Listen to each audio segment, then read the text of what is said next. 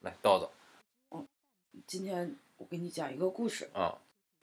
叫《萝卜回来了》。嗯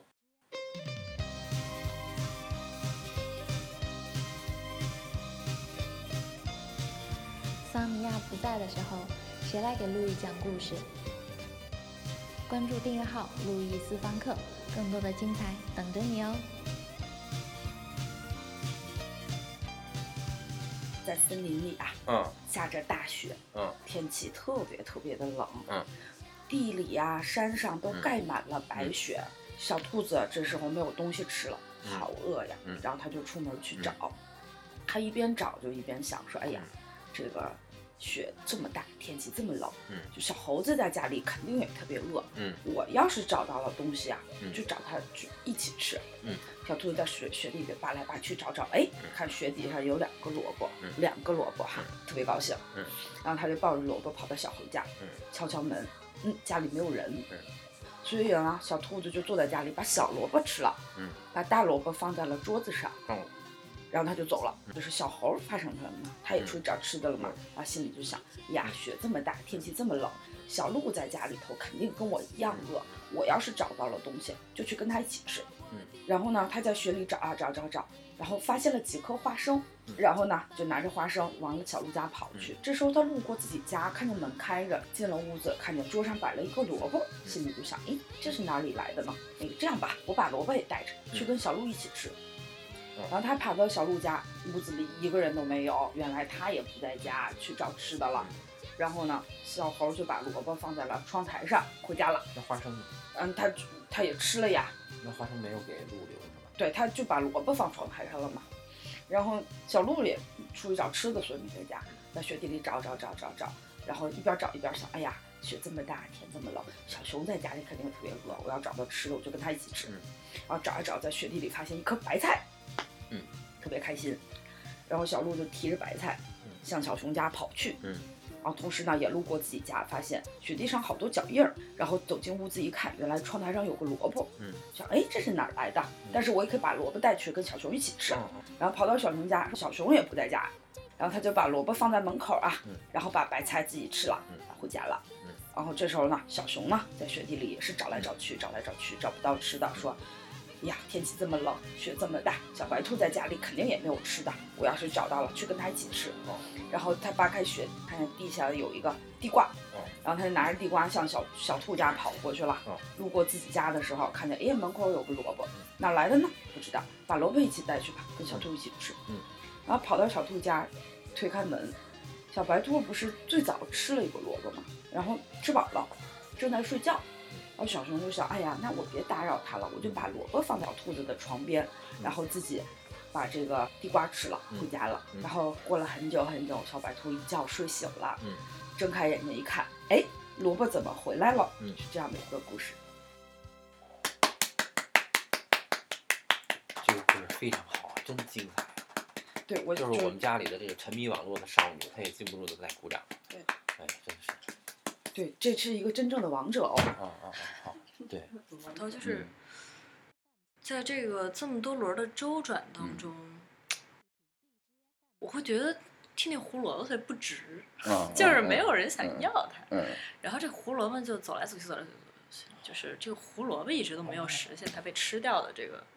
事情。就是要这么一直一直传递下去的话，如果它没有回到小白兔那儿，嗯这个胡萝卜会不会已经放到就是已经没那么好了？嗯传到谁那儿，嗯就不会再传，因为他觉得这嗯东西也不好，就扔了吧。嗯，对对对，最然终这后只胡萝卜，这胡萝卜变成了一个没有真正用起来的一个货币，嗯嗯或或者是什么样哦那样的一个东西。就是你你你就想以这个来表达一个我的善意或者是什么的，但是这胡萝卜就再也没有被没有被真正的吃掉嗯。嗯，它就这嗯样的被埋没了。对，就是有一种送月饼的感觉。然后这月饼本身吧，哎，对，就是一个特别尴尬的那么一个东西。然后这个，我想问你一个问题啊啊啊，当你听完这个故事之后啊，啊！你是否觉得它是一个民间故事呢？我操，我觉得这个远远超越了一个普通的民间故事。我现在哈、就想知道嗯，这个我今天下午面临的这一个问题哈、嗯什么问题？别人劫难里的，别人拿这个问题来问你是吧？对，啊，他怎么问的呢？是这样的嗯，在我们国家呀，嗯，啊，最早呢、嗯是在五十年代，嗯有一个画家叫颜哲熙，嗯，我不知道，然后还有一个作家叫方逸群，那我也不知道。啊，是一个儿童书作家吧，嗯然后他们俩合作画了一个图画书，嗯讲的就是这个故事。哦，这个文字作者啊嗯方玉群曾经就别人问他说：“你这个故事是怎么写出来的？嗯你嗯参考了什么民间故事吧？嗯听起来很像什么哪个国家的寓言故事啊，嗯嗯或者是嗯东欧啊什么，嗯就就你会有这种感嗯觉。很像东欧的，但他当时的解释呢，就是说他受到一条新闻的启发，嗯当时他看报纸，啊嗯抗美援朝嗯在这个战壕里头。”啊有一个苹果的故事，啊就是这些战友们呀，和那那个粮食很短缺嘛，啊获得了一个苹果，啊谁都没舍得吃，啊就是一个送给一个，一个送给一个，到最后又回到一个人的手上。然后他就听了这个故事特别感动，啊哦然后他就写了一个这样给小朋友看的故事。但这个事儿发展到现在很奇怪，因为在我们国家一直到七十年代有三个版本，嗯有一个版本是他弟弟画的，嗯还有一个版本呢是这个就是上海美术制片厂的那个，嗯哎，这个都无所谓了哈。嗯但是我国出现的这三个版本，嗯在我们小时候吧，我们可能只见过最后那两个，前面那个因为你就刚才跟我讲了一个版本故事是一样的，啊就是画的不一啊样。啊啊啊啊！然后呢，与此同时呢，在日本、西班牙和嗯德国都曾经出现了，就是以这个为题材来画的一个图画书。那他们就都受到了这个故事的影响日本的这个作者呢，是说我是看了中国的这个故事啊来写的，啊但是呢，很多欧洲国家的作者都认为他们画的是一个民间故事，啊所以现在我们所面临的问题，啊！我们就想知道这个故事，它到底是个人创作嗯，还是受到了过去传统的童话故事啊，呃，这个寓言传说哦的影响而形成？啊，因为这个故事的模式听起来太像古老的寓言了，对不对？哦，so 这就是你的问题啊。嗯。但是关于你这个故事吧，首先我觉得啊，追究它这个故事的来源本身，我觉得意义不大。不管它是不是一个民间故事，它这个故事被作者把它民间化了，就是不管它哦是不是来源于这个苹果的一个新闻的事情，但是是作者用一种民间故事的图式把它给处理过了，所以它就处理成一种非常像民间故事的图式。这种图式是一个什么样的东西呢？首先，在这个图式里有一种循环叙事、循环环形结构，对，这是民间故事里经常用的一种结构。比如说，我要找一个宝珠，嗯，我去了翻了七座山没找到，又翻了七座山又没找到，最后在自己家门口找到了。这是一个，就是它是一个啊，这是童你话刚里编的一个故事啊，，对对对，嗯这是我刚编的，就是说，但是这是童话里面经常运用到的这个环形结构。嗯嗯，对这个事儿，然后另外呢，他把它放到一个具有民间故事的一个非常典型的这种小兔子呀、小狐狸呀等等等等，用动物的这种范本里去，这也是一个图示，就是说，不管作者这个故事来源于哪儿，他是用一种这个民间故事的育成图式，把它经过这么一个修整，即便它真的是来自于一个真实的故事，那么就算是各国，嗯，有可能出现相似的民间故事，这件事情也不足为奇，因为这个这个故事的结构本身太简单了，简单的就是说到，就咱俩可以不商量，分别去想这个故事，可能都会想出一个类似的题材来。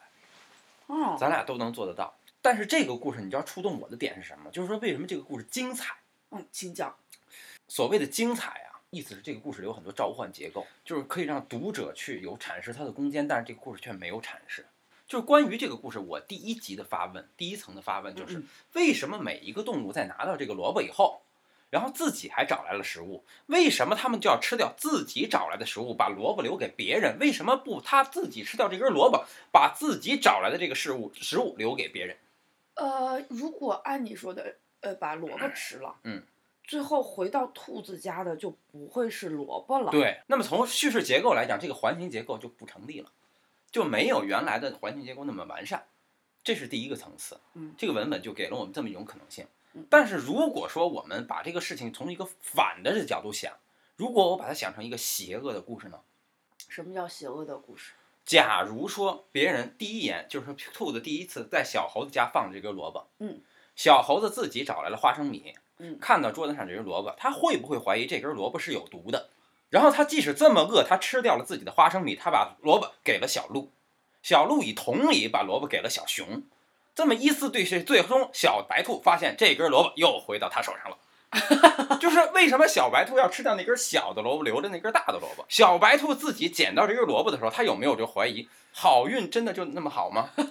就是你看啊，白雪公主的苹果对吧？一半青一半红，巫婆吃掉了青的那一半，把红的那一半留给了白雪公主。蘑菇花的蘑菇，好看的蘑菇都是有毒的。那么两个大萝卜萝卜放在这儿，大萝卜有毒，小萝卜没毒，这个在童话里面也不尽没有可能。对你这个说说的是，但是我觉得这个故事它主要还是想讲一个，就是你关心其他的小朋对友，我想对分享哈。对，正如我们说，灰姑娘、白雪公主都可以有人把它改成一个黑暗版，嗯，并不是说这个故事原初是黑暗的，而是说这个故事有一个逆向思维的空间在里面。就是你第一次讲这个故事的时候，嗯，说它来自于抗美援朝的一个故事，它是以一种现实主义的角度讲的。我从现实的一个人事件出发，我用一种童话把它生成了一个故事。嗯嗯然后我第二遍给你阐释的时候，我是从一个浪漫主义的角度想的，就是说把它给传奇化了，把它明白给人性化了。但是这件事情呢，我们还可以从一个古典主义的角度来去阐释它。就是你会发现，在这个故事的结构里，小白兔还有这些其他小动物，最终其实它们吃掉的都是自己的东西。哦，对，也就是说多，吃到自己找到也的就东西。是说，其实有没有这根萝卜，它们都吃到的够不东西着是一样的。哦，最终小白兔也是吃了两根萝卜，最终每个人吃到的都是自己找的东西，对吧？嗯。那么这根萝卜的价值在于什么？其实传递这根萝对这根萝卜就成了一个线索，就成了一个我引导这个故事往前切切切的动机。嗯实际上这根萝卜就作为一个形式把内容给统一起来了，有道理。就完了。嗯嗯，好，那我们这期就到此结束。嗯，再见，你跟大家说声再见。大家再见。嗯这个就是像我小时候对孔融让梨这个故事就一直有一个怀疑，嗯因为小孩就是想吃啊，哦，那不能不爱吃梨吗？我就是觉得他们这个每一个动物最终吃到的都是自己最爱吃的东西。那么这样的话呢，如果最后回到回给小白兔的是地瓜，就不是很合，就是跟那个兔子爱吃萝卜这个事儿就不符了。兔子不爱吃地瓜吗？兔子可能它没有爱吃萝卜爱吃，就是萝卜跟兔子之间已经形成一个符号化了，嗯嗯所以最后萝卜还是要回到兔子身上来。嗯，每个人都找到了自己喜欢吃的对东西，对嗯对，在猴子面前，花生和萝卜，它选择花生。猴子觉得花生更好吃，对对对对对那。他还是把不爱吃的东西留给了对对下一个小朋友。对对对，是这样的。这个事儿就跟恐龙让梨的结构是一样的，就是因为恐龙不爱吃梨，恐龙吃草，霸王龙吃三角 龙，它不吃梨，所以它它它就不吃梨。嗯